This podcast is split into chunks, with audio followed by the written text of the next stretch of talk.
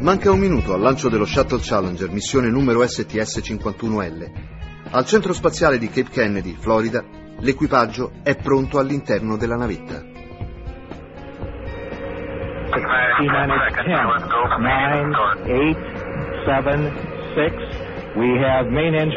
Allora ragazzi, ultimo check. Datemi solo un ok. Secondo pilota? Ok, comandante. Confermate tutti i check ok in sequenza. Check ok. Check ok. Check ok, comandante. Sharon, confermami il tuo ok. Ok, comandante. Ricordati, tutte le sensazioni saranno nuove. La spinta che proverai ora non è la stessa che hai provato in addestramento.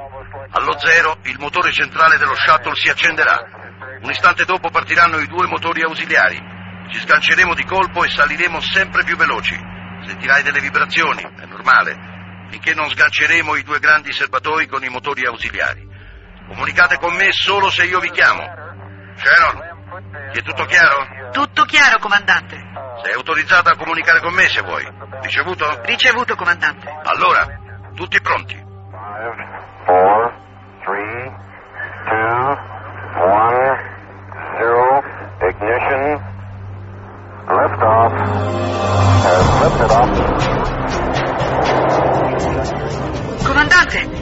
Comandante, le vibrazioni! Sì, Sharon, le sento, le sento. Comandante, sono normali vibrazioni? Negativo, negativo, non sono le normali vibrazioni. Controllo, controllo, vibrazioni in aumento, controllo. Mi sentite?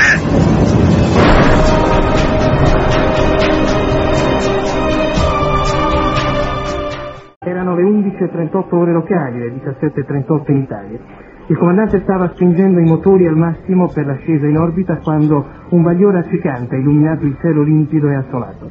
Una palla di fuoco ha avvolto la navetta e sul cielo il fumo disegnava assurdi ricani.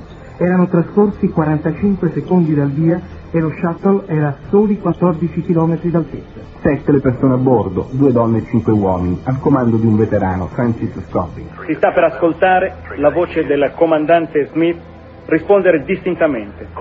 Ricevuto per potenza massima. Challenger, go and throttle up. Solo qualche istante e poi il boato e il bagliore accecante. Dal centro di Houston, per molti minuti, solo un silenzio irreale. È la più grande tragedia della storia delle esplorazioni spaziali. Le scene della spaventosa esplosione entrano nelle case di tutto il mondo una nuvola bianca a forma di fungo riempie i cieli della Florida, nasconde i mille frammenti della navicella che cade nell'oceano insieme con quello che resta dei sette astronauti. Un duro colpo al mito delle conquiste spaziali e della infallibilità tecnologica. La nuova frontiera del XX secolo, l'edizione aggiornata del sogno americano, subisce una terribile battuta d'arresto.